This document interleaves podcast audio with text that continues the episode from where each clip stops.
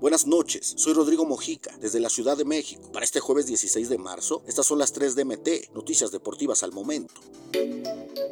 Santi está en fuego. El Feyenoord redondeó su clasificación para los cuartos de final de la Europa League después de cerrar una contundente goleada de siete uno contra el Shakhtar en Rotterdam, encauzada con el gol del mexicano Santiago Jiménez, asegurada ya antes del descanso con el doblete del turco Orkun Koku y sellada con otros dos tantos después del marroquí Ousama Idrisi. Después, el iraní Alireza y el brasileño Danilo redondearon el abultado marcador que alargó el recorrido europeo del cuadro de la Liga de los Países Bajos y escribió el capítulo final del representante ucraniano en el torneo.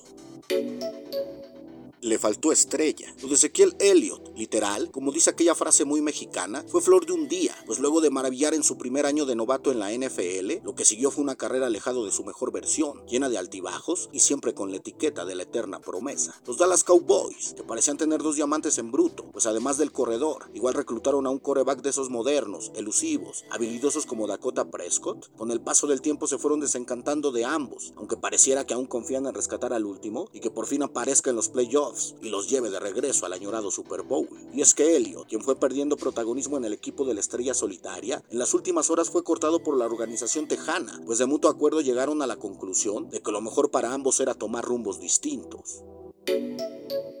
Clásico Nacional o Regio.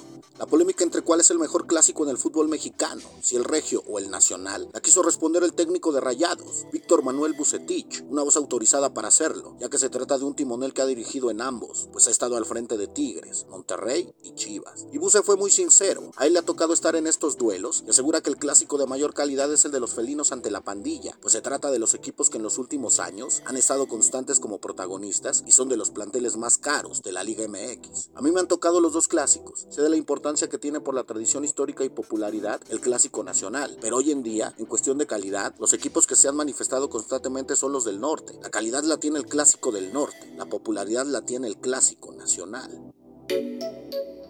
No olvides suscribirte para recibir la información deportiva más relevante del momento. Esta y todas las noticias las puedes encontrar en medio tiempo punto com y en todas sus redes sociales.